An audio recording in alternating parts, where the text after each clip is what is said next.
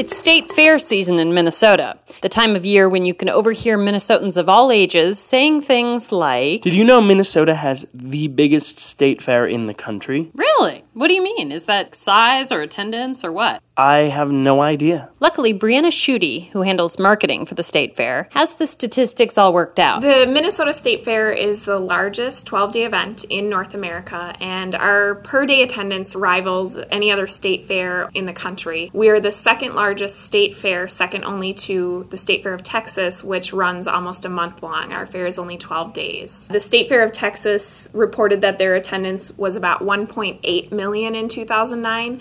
Ours was really close second with 1.79 million people, and that was a record. Schutte also cleared up some confusion about when the state fair actually started. The state fair is actually older than the state of Minnesota. It was a territorial fair before it became the state fair. In 1854, the Territorial Agricultural Society formed and they held territorial fairs. And then in 1858, Minnesota became a state. And then in 1859, they held the first state fair.